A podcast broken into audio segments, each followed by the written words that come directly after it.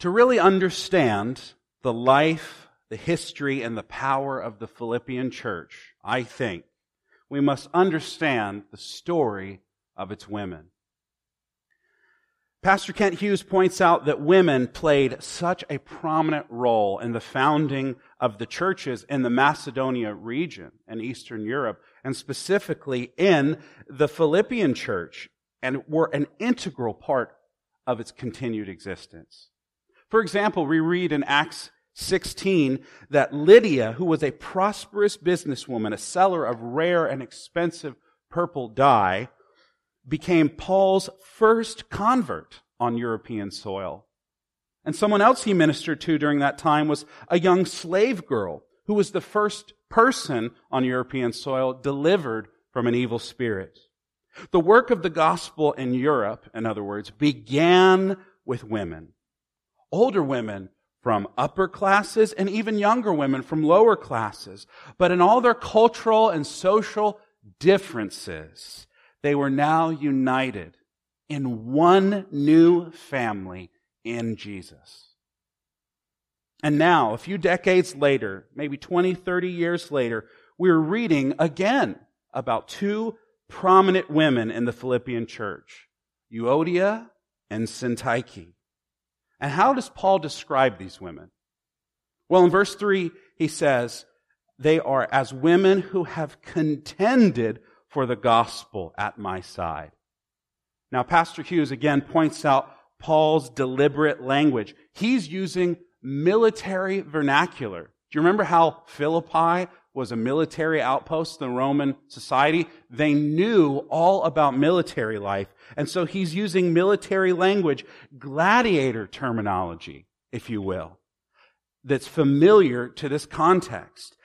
These women have fought alongside Paul, side by side, for the sake of the gospel. That's what Paul thinks of them. But that fighting spirit for the sake of God, for the sake of Jesus, which is a good thing, has slowly and subtly morphed into a fighting spirit against each other. What once was a partnership in God, where they were all working together for a common goal, a holy and otherworldly friendship for the sake of the gospel, well, that has unfortunately now soured, and it has turned into a bitter source of contention and strife and division between these two ladies. But let me step back here for a moment. That's their situation. Let's, let's bring that into our world today. Let's frame this in familiar terms to us. So once this church was all together, they were on the same page.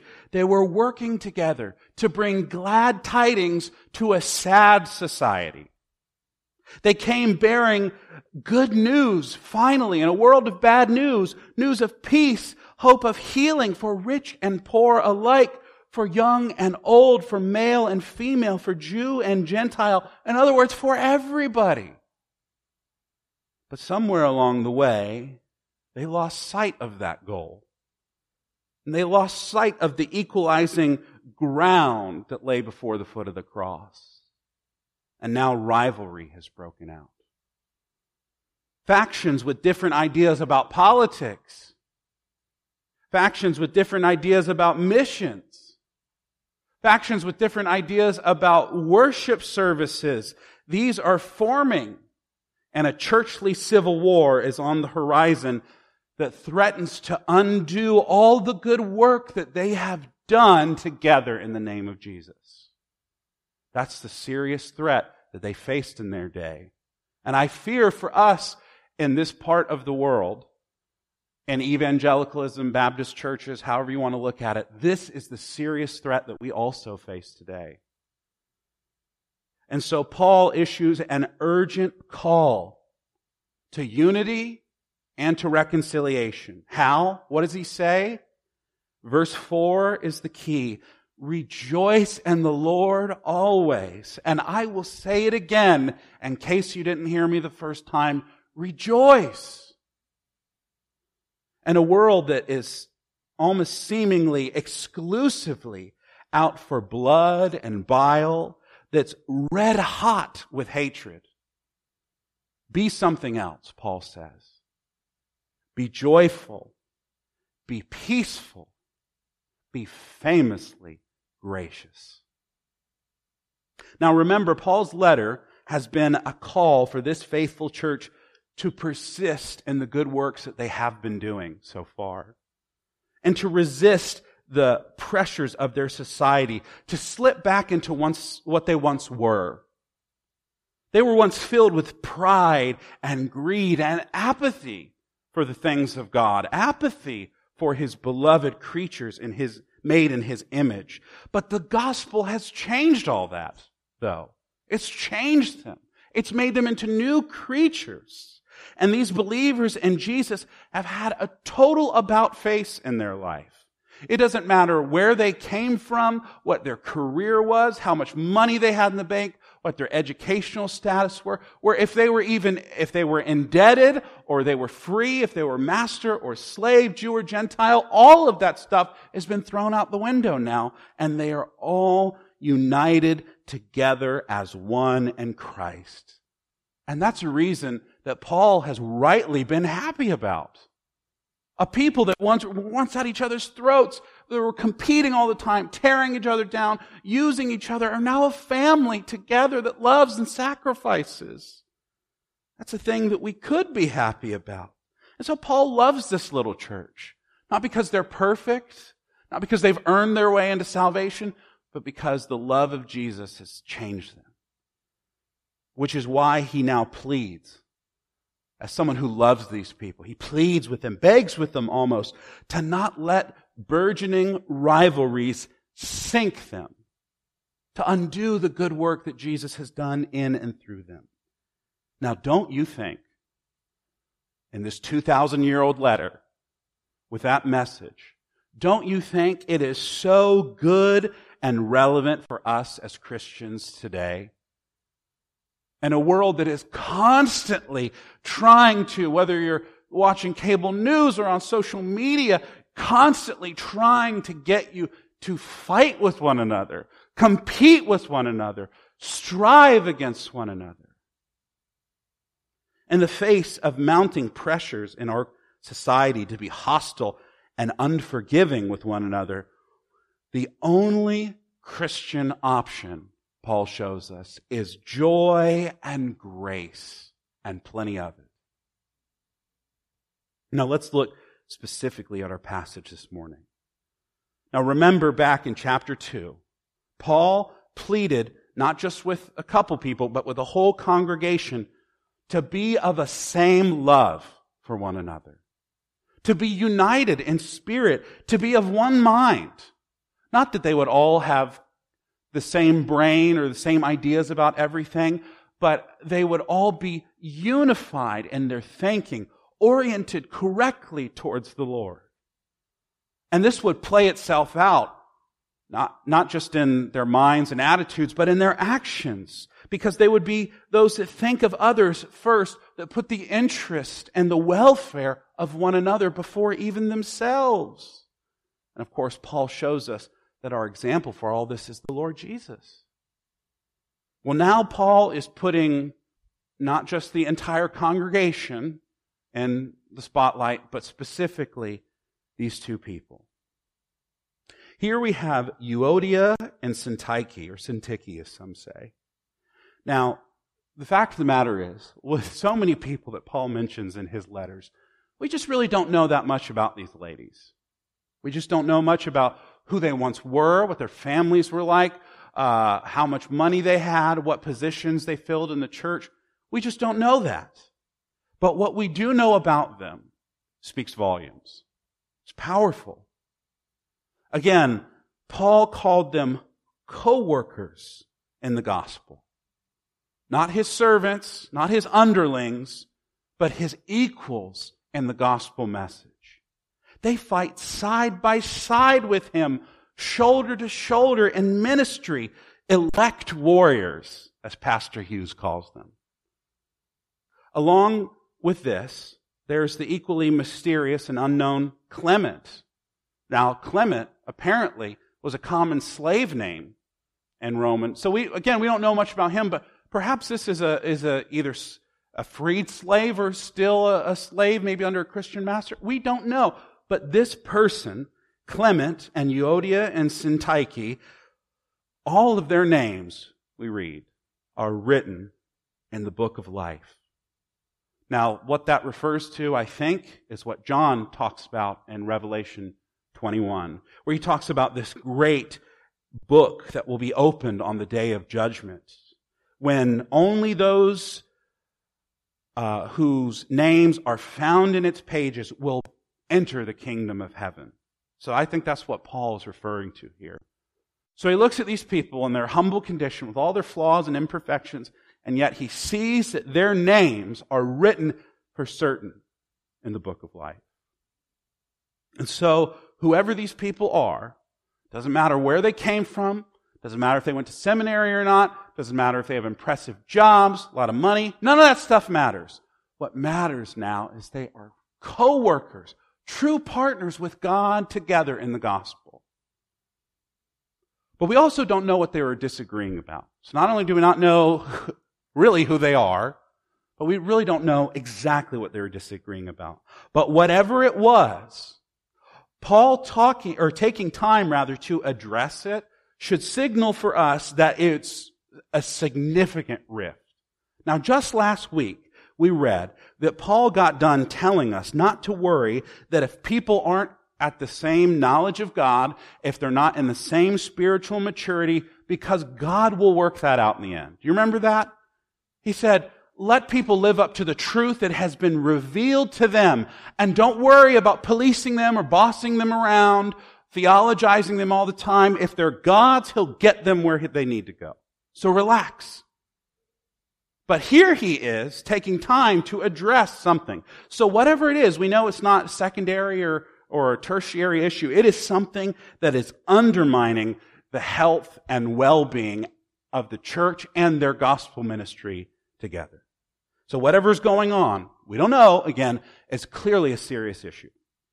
Now, commentator Lynn Cohick suggests that there are several likely options of what's happening. I think it's, it's helpful for us to know what they could possibly be disagreeing over.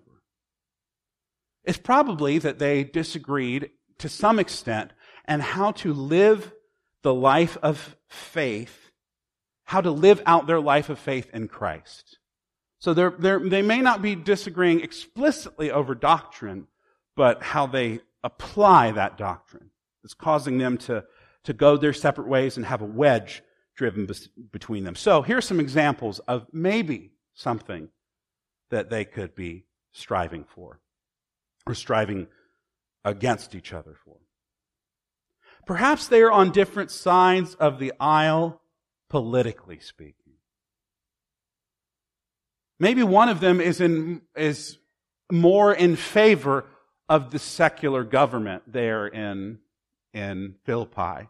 Maybe they think some of the, the, the things that the government is doing there is a good thing. And while some, the other person thinks, no, everything they're doing is a bad thing.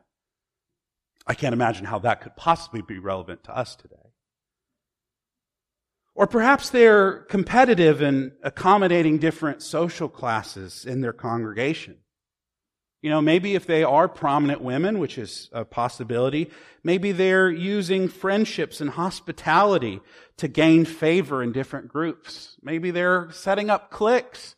Maybe they're trying to get in with the, these good crowds or, or, uh, or ingratiate themselves with the people they see could help them in society. And so they're constantly one-upping each other.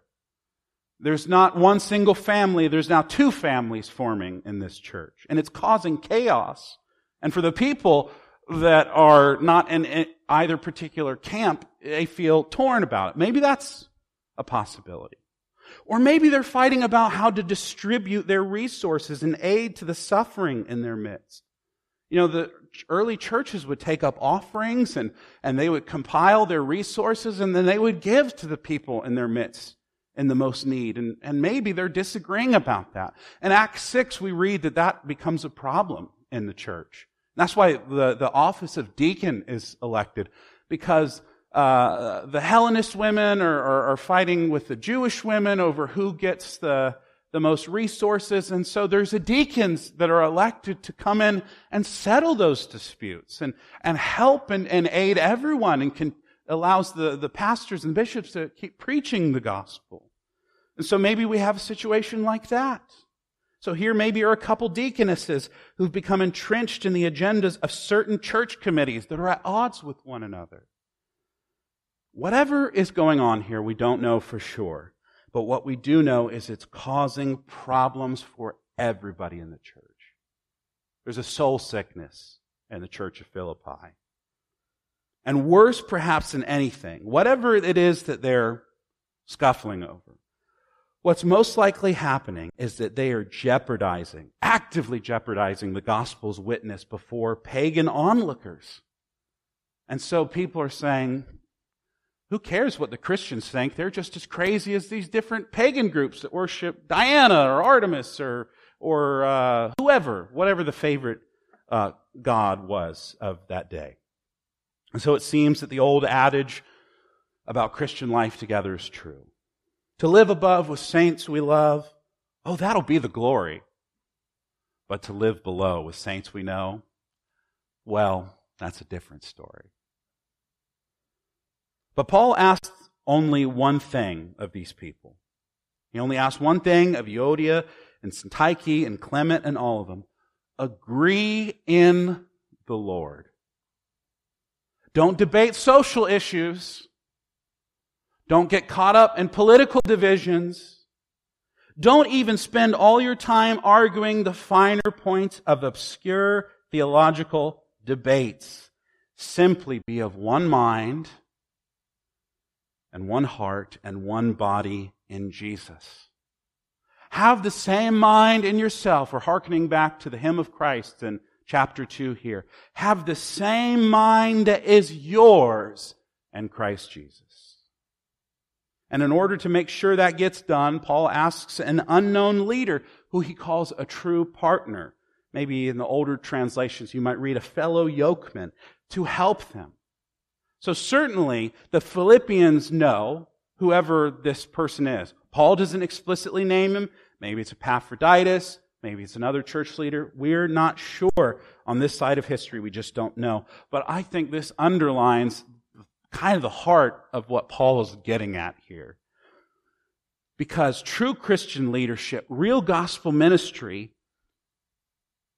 is often done anonymously. It's often done without fanfare and credit and book deals and speaking tours. It's done in quiet, obscure faithfulness, not for fame, not for riches, but for the glory of God and for the good of the neighbor.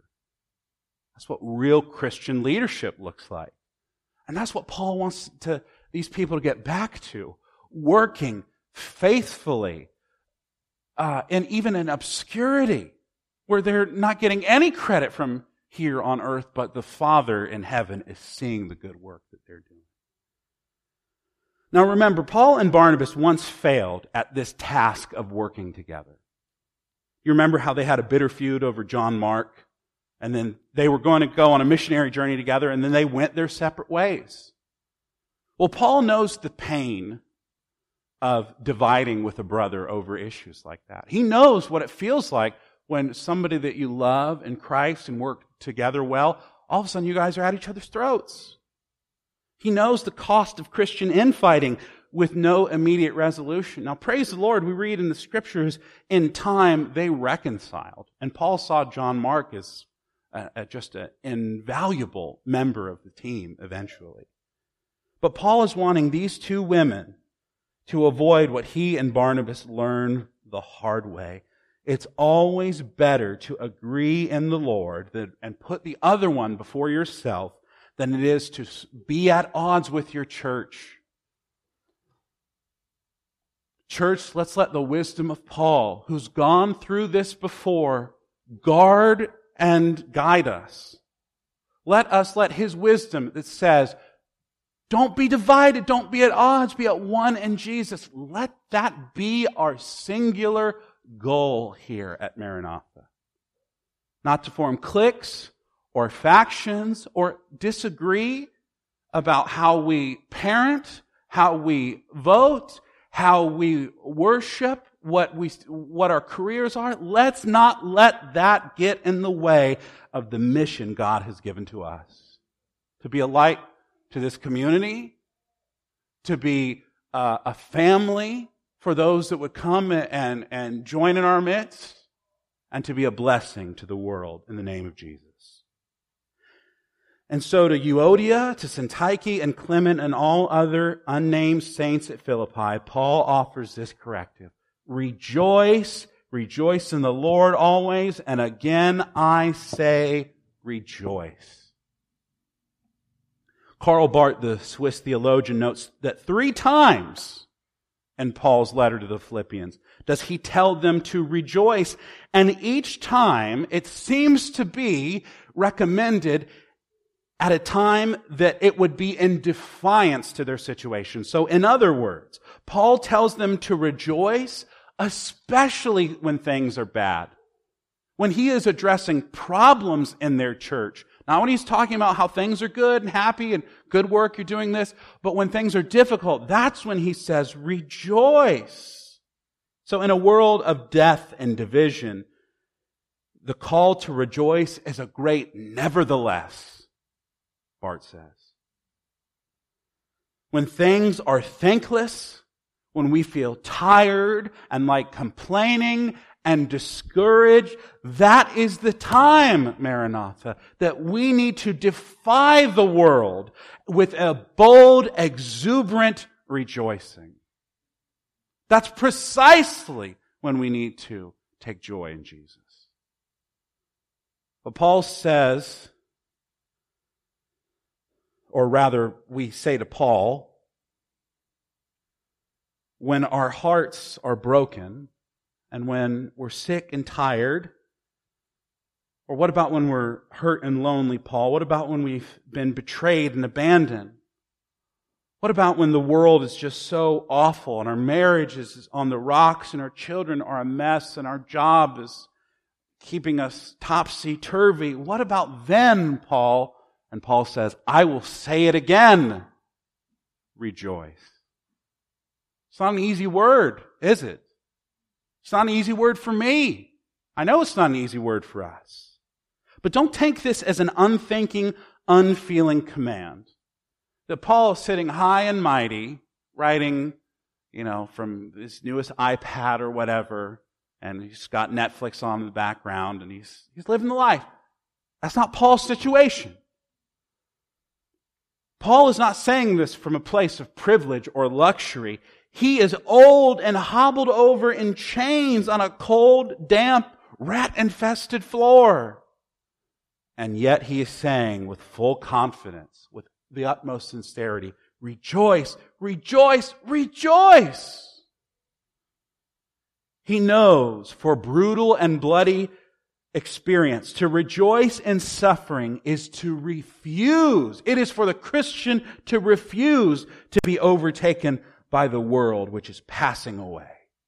It's instead to be propelled headlong out of this shadow land of an existence into the glory of God and the relief of heaven in the future. Rejoicing Paul would have us know, gives us a sneak preview of the unconquerable, unstoppable, everlasting life of heaven, which will be devoid of all sorrow and separation and pain, overflowing with joy and peace and love and grace and unity forever. To rejoice is to put these things aside and power your way into heaven.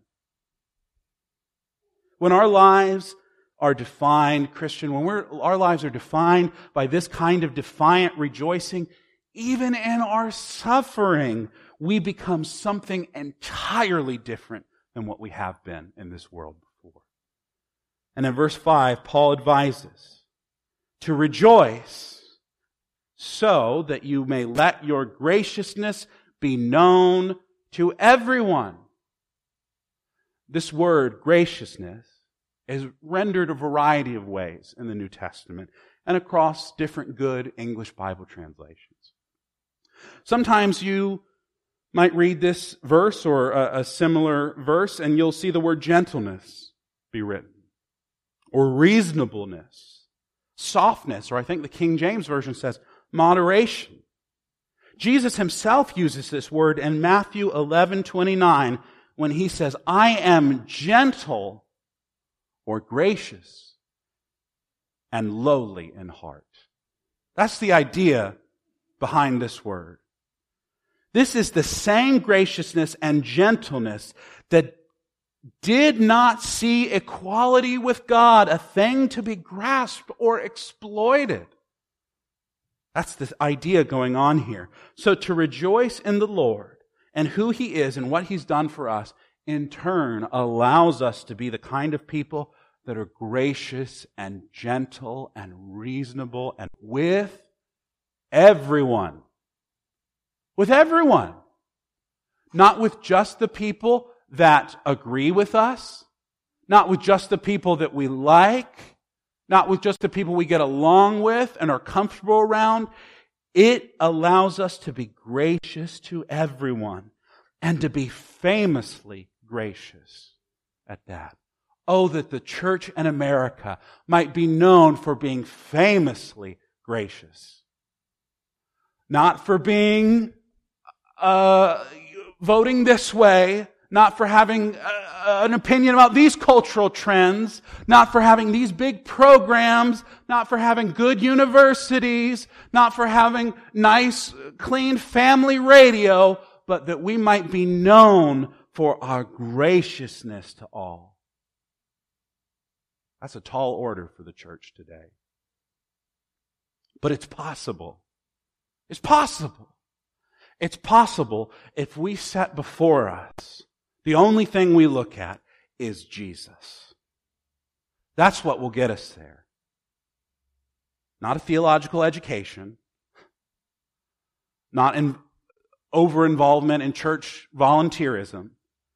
If we set Jesus before us, we can spend all our time, even when things are bad, rejoicing, and that way we can be gracious to all that we can have the patience to bear the mistreatment and miscommunication that will inevitably come in this life. That we will be known for not causing division and inflaming wounds and attacking one another, but we would known, we would be known as those who heal rifts between brothers and sisters. Known even in the world as being winsome and inviting. And as Pastor Hughes summarizes, that we would have a rejoicing spirit that becomes a gentle spirit and is a healing balm not only to the church, but to the world. Now don't miss this, church. This is crucial. In rejoicing and graciousness, we read in verse 5, the Lord is near. When we rejoice, when we are gracious, that is when we have drawn near to the Lord because He's already drawn near to us. We experience and know Christ in proximity when we rejoice, when we are gentle. He tears through the chaos of, uh, of our world. He tears through the fabric of space and time itself to make himself known to us in our rejoicing and in our graciousness. In joy and peace, the Lord is close and his return is near. We are close to his heart and he is close to ours. And rejoicing and in gentleness. I like the way that the medieval French theologian Hildebert of Tours wrote of the Lord's nearness to us. He says, over all and not ascending, in other words, not, not too far away, not obscure or not um, apathetic, over all and not ascending, under all, but not depending, over all the world ordaining, and under all the world sustaining. Christ before me, Christ behind me, Christ beside me, Christ on my left and my right, Christ above me, Christ within me. A great Irish prayer of St. Patrick. In joy and in peace and grace, Jesus is closer to us than our own breath And he's nearer to us than the blink of an eye. Think of this, Paul says, and rejoice. Think of this and be gracious and gentle. And finally, in verse 6, think of this and don't worry about anything. This is where the rubber meets the road for us.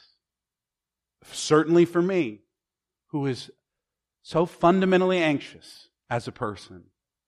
That's just written into my DNA.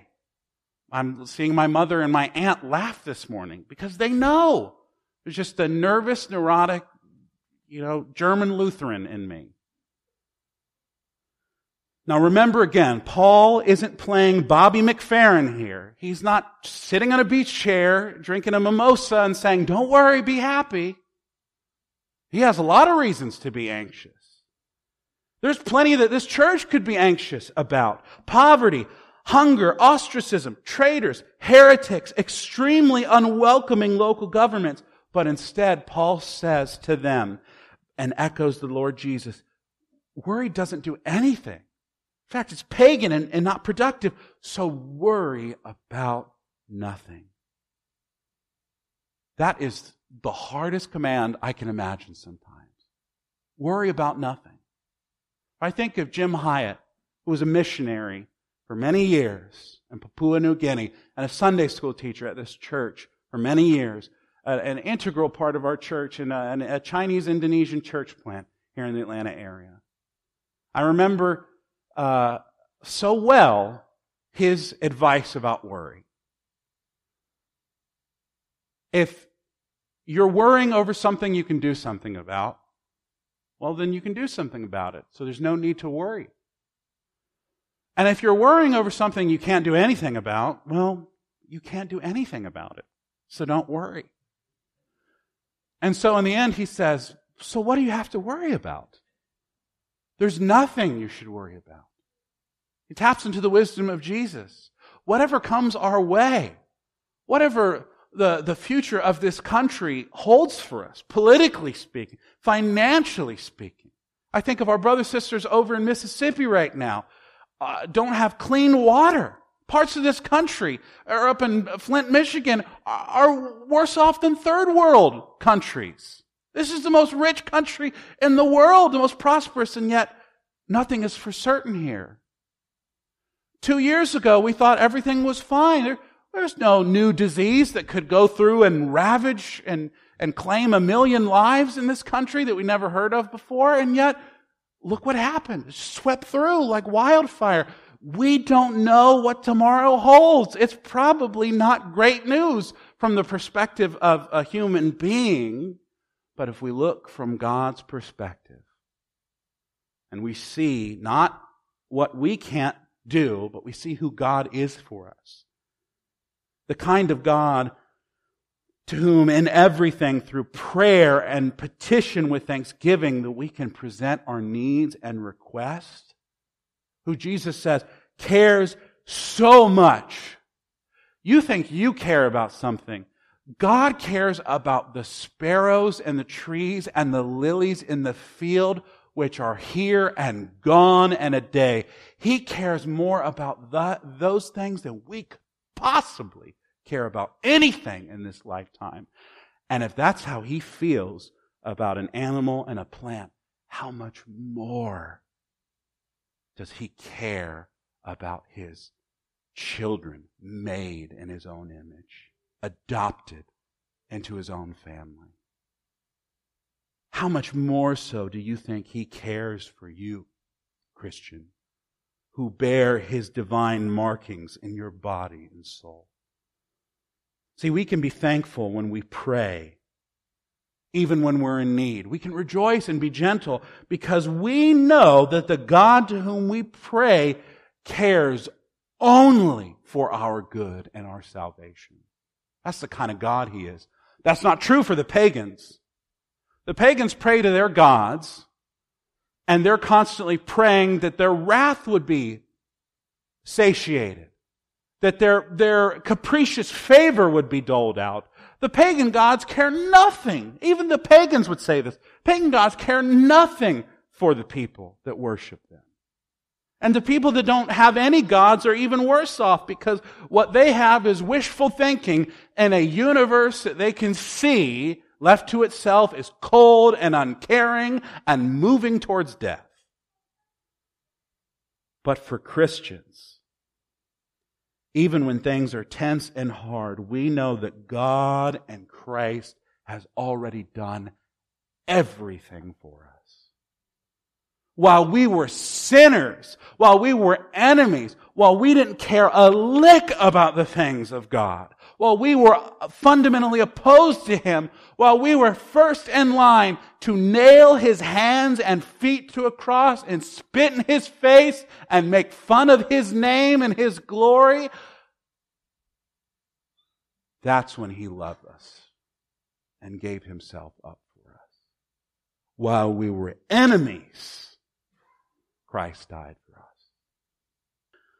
Folks, how much more confidence then, how much more peace, how much more joy can we have as Christians knowing that God is for us? If that is the thing on which we look and trust, the petty squabbles between the Euodia and the Syntyches, the, the divisions between the Pauls and the Barnabases wash away like nothing because we have a God who loves and sings over us, we read in the Old Testament. Who or, uh, who or what could possibly stand against us? When you're sad, when you're in need, when you're anxious, when you're hurting, when you're lonely, when you don't have enough in the bank, present your request before God and He will hear and He will answer. And in closing, verse 7 the peace of God, which surpasses all understanding, will guard your hearts and minds in Christ Jesus. What Paul is referring to, the peace of God, is the peace that God himself inhabits. Father, Son, and Holy Spirit live in this perpetual serenity where they are not subject to or in danger of anything because He is God and nothing else could stand up to Him. So the peace that God Himself enjoys in His inner Trinitarian life, a surreal reality that defies our limited human perspective and understanding, that peace that God lives in is yours because of Christ Jesus. That peace that Jesus himself embodies even as he goes to be derelict on a cross. Peace I leave with you, he says. Peace I give to you. I do not give it to you as the world does. the world's peace, which is, you know, last in a truce for a few years until somebody's running out of food or water and then the war starts back over again. Not that kind of peace, but the kind of peace that God has. so don't let your hearts be troubled or fearful. Jesus tells us in John 14. This is a peace that transcends human rationality. If someone tries to get you to explain it, don't even bother. It's not a peace that can be explained. It's more than we can ask or think, as Paul writes in Ephesians. It's a peace that can only be experienced in Jesus. And guess what? He's giving it away even today for free. Come to Jesus right now and experience a peace that surpasses all understanding. Again, Paul uses familiar military language here. This peace that guards and garrisons your hearts and minds in Jesus, this peace is like a warrior, ironically, in a shining golden armor. God's peace is unscratched, unscathed by the world, and it protects your very soul, as weak as it might be, in Christ Jesus. Your maker, your defender, your redeemer, and your friend. No force is more powerful than God's peace. Nothing in this world is greater than God's peace. And He gives it to you freely now in Jesus. It's yours in Christ. Take hold of it. And it's this peace which guards us today as we come to this supper table. No matter what our week has looked like before, no matter the trials that we've gone through, no matter the bad phone calls we've gotten, no matter the frustrating meetings we've been at work, no matter the terrible situations, the worries that we have over money and over the future and where are we going to send the kids to college and, and how are we going to pay for this and, and, and what's happening to our, our world, what's happening to our country. This peace guards you today as you come to this table and are blessed and reminded that Jesus took everything that could ever harm you. Your sin, your shame, your suffering. He took that on himself so that you could come to God's supper table and rejoice even in difficult days. That you could be famously gracious to all people and that you may be guarded day and night from here unto glory by the peace of God that brings us together. Let's pray.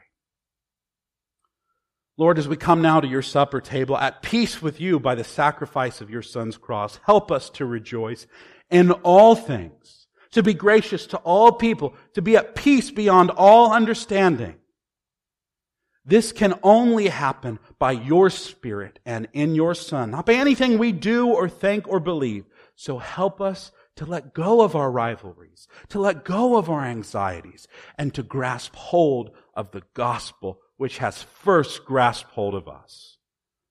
And we ask this all only in the name of our Lord Jesus Christ. Amen.